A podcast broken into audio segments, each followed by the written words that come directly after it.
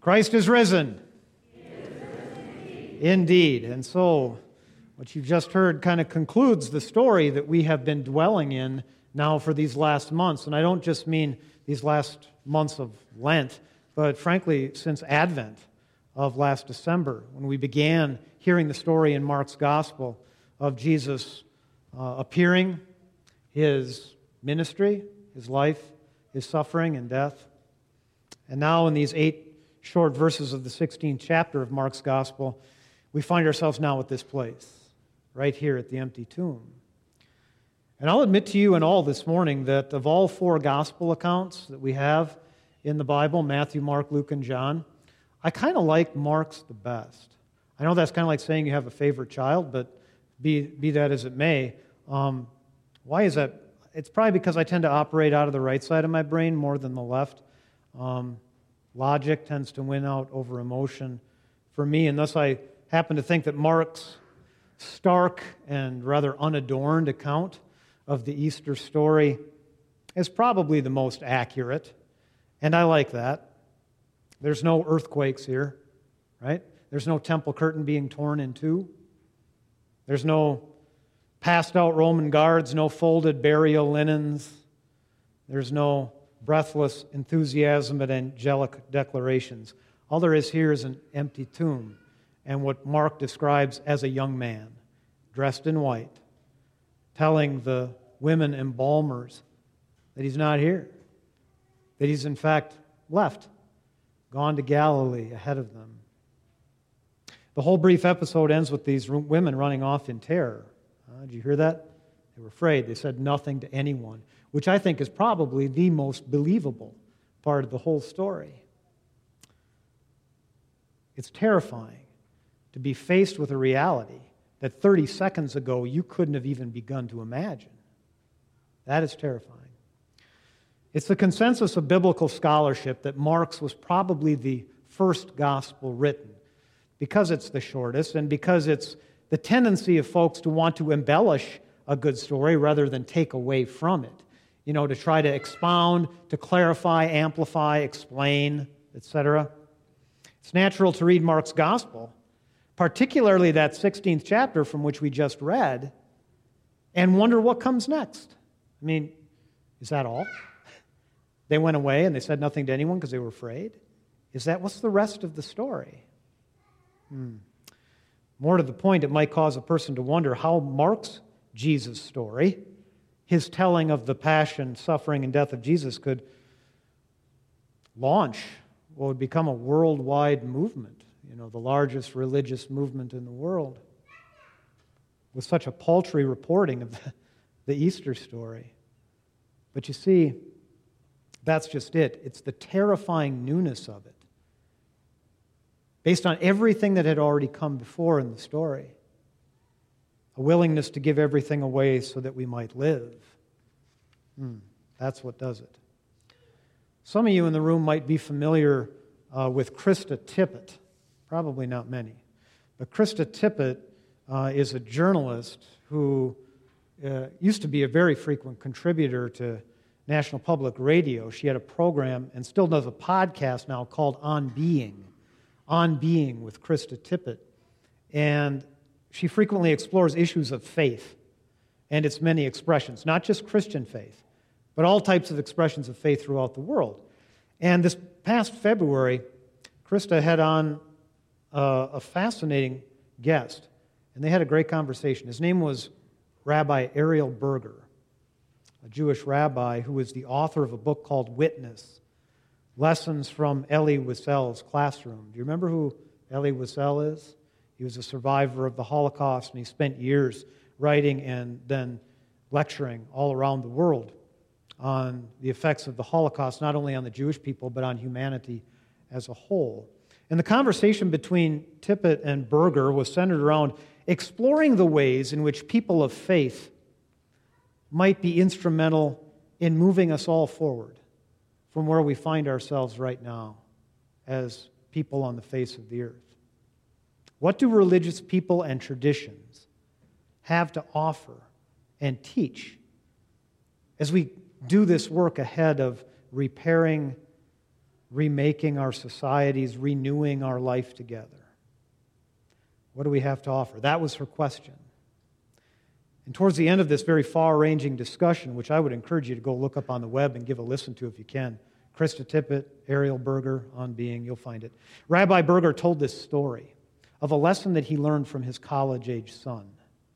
He said, My son in college went on this trip to Israel. It was a semester long program where they spent time in Israel and then they went to Poland. And they traveled Poland, he said, for about 10 days. And on this program, he made a good friend. His name was Mason. And when they got to Poland, they were touring around at you know, the centers of Jewish religious life in Poland, and they visited the concentration camps as well. And on the third or fourth day of their time in Poland, Mason disappeared for the day with one of the counselors. And he wouldn't tell anybody where he went where he was going. When he got back, he wouldn't tell anybody where he'd been. But finally, he said, he told my son Mason, because they were friends or because uh, my son nudged him enough to tell where Mason had been. And so he said, this is what Mason said. He said, My grandparents were survivors. They were married three weeks before the deportation to Auschwitz. He said, My grandfather would go every night to the fence, separating the men from the women in the camp, to see my grandmother, to bring her a crust of bread or an extra potato, or if he didn't have anything, just to see her every night. Except when my mother finally got moved from that part of the camp to a rabbit farm on the outskirts of Auschwitz. The Nazis were running a rabbit farm in which they were using the rabbits to conduct experiments trying to find a cure for typhus. Okay? And that rabbit farm was run by a Polish man um, who noticed pretty early on that the rabbits were getting better quality food, better care and attention than the Jewish prisoners. And so he started to sneak in food for the Jewish slave laborers and the inmates. And then Mason told his son. My grandmother cut her arm on a piece of barbed wire, and the cut became infected, which wouldn't have been any big deal if you could get antibiotics, but they weren't giving antibiotics to Jews at Auschwitz. So, what did this Polish uh, manager do of the rabbit farm? Well, he cut open his arm and he placed the wound on the wound of my grandmother. And he became infected. And he went to the Nazis and he said, I, I run this rabbit farm for you and I need antibiotics. If I don't, um, I might die. And all the progress we've made so far, I mean, it'll be a mess. I need, I need medicine. So the Nazis gave him medicine, which he then shared with my grandmother, and he saved her life. So Mason said to my son, he said, Where was I when I left, when I disappeared? I went to see that Polish man because he's still alive and he lives on the outskirts of Warsaw. And I went to him to say thank you, to thank him for my life. Thank you for my life.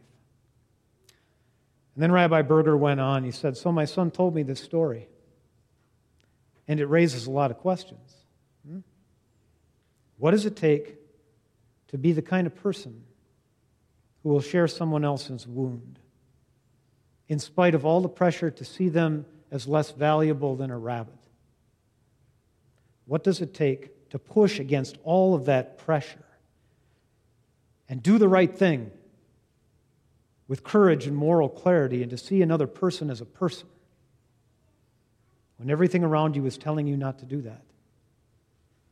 And then Rabbi Burger said, Really, for me, that's the motivating question right now. How can we turn all of the treasures of our human traditions, our religious traditions, literature, practice, to become better at that work? Because to me, he said, that's the most important thing. It's the root of everything that challenges and all the questions we're facing. I happen to think he's right. I do. And so I'll ask you the question this morning How can we utilize the treasure that is Easter to become better at this thing of living together? Hmm? The very Son of God takes the wounds of the world into himself so that we might live.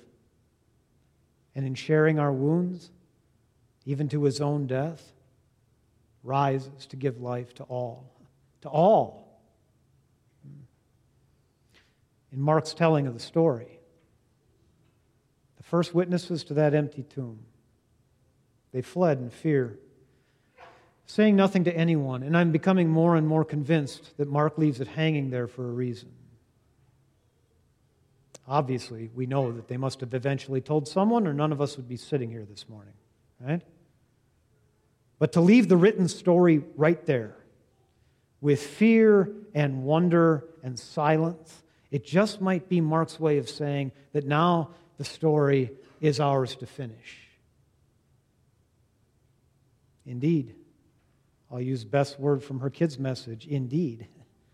What does it take to be the kind of person who takes on the wound of another person, in spite of all the pressure to see them as less than? What does it take to push against all that kind of pressure and do the right thing with courage and moral clarity? To see another person as a person when everything around you is telling you not to do that. For us, I think it begins with the one who did it for us. In spite of the cross we put him on. See, we understand that that kind of sacrifice brings resurrection with it, and perhaps even courage now. Courage to take on the wounds of our neighbors, wounds suffered because of the color of their skin or the nature of their gender or the slant of their politics or the place of their birth or any of the other myriad ways that we have found to divide and discriminate and discount one another. In this work, in being the rest of the story, the unwritten promise of Easter now takes on form and substance as we all rise together. You know, it could just be. Christ is risen.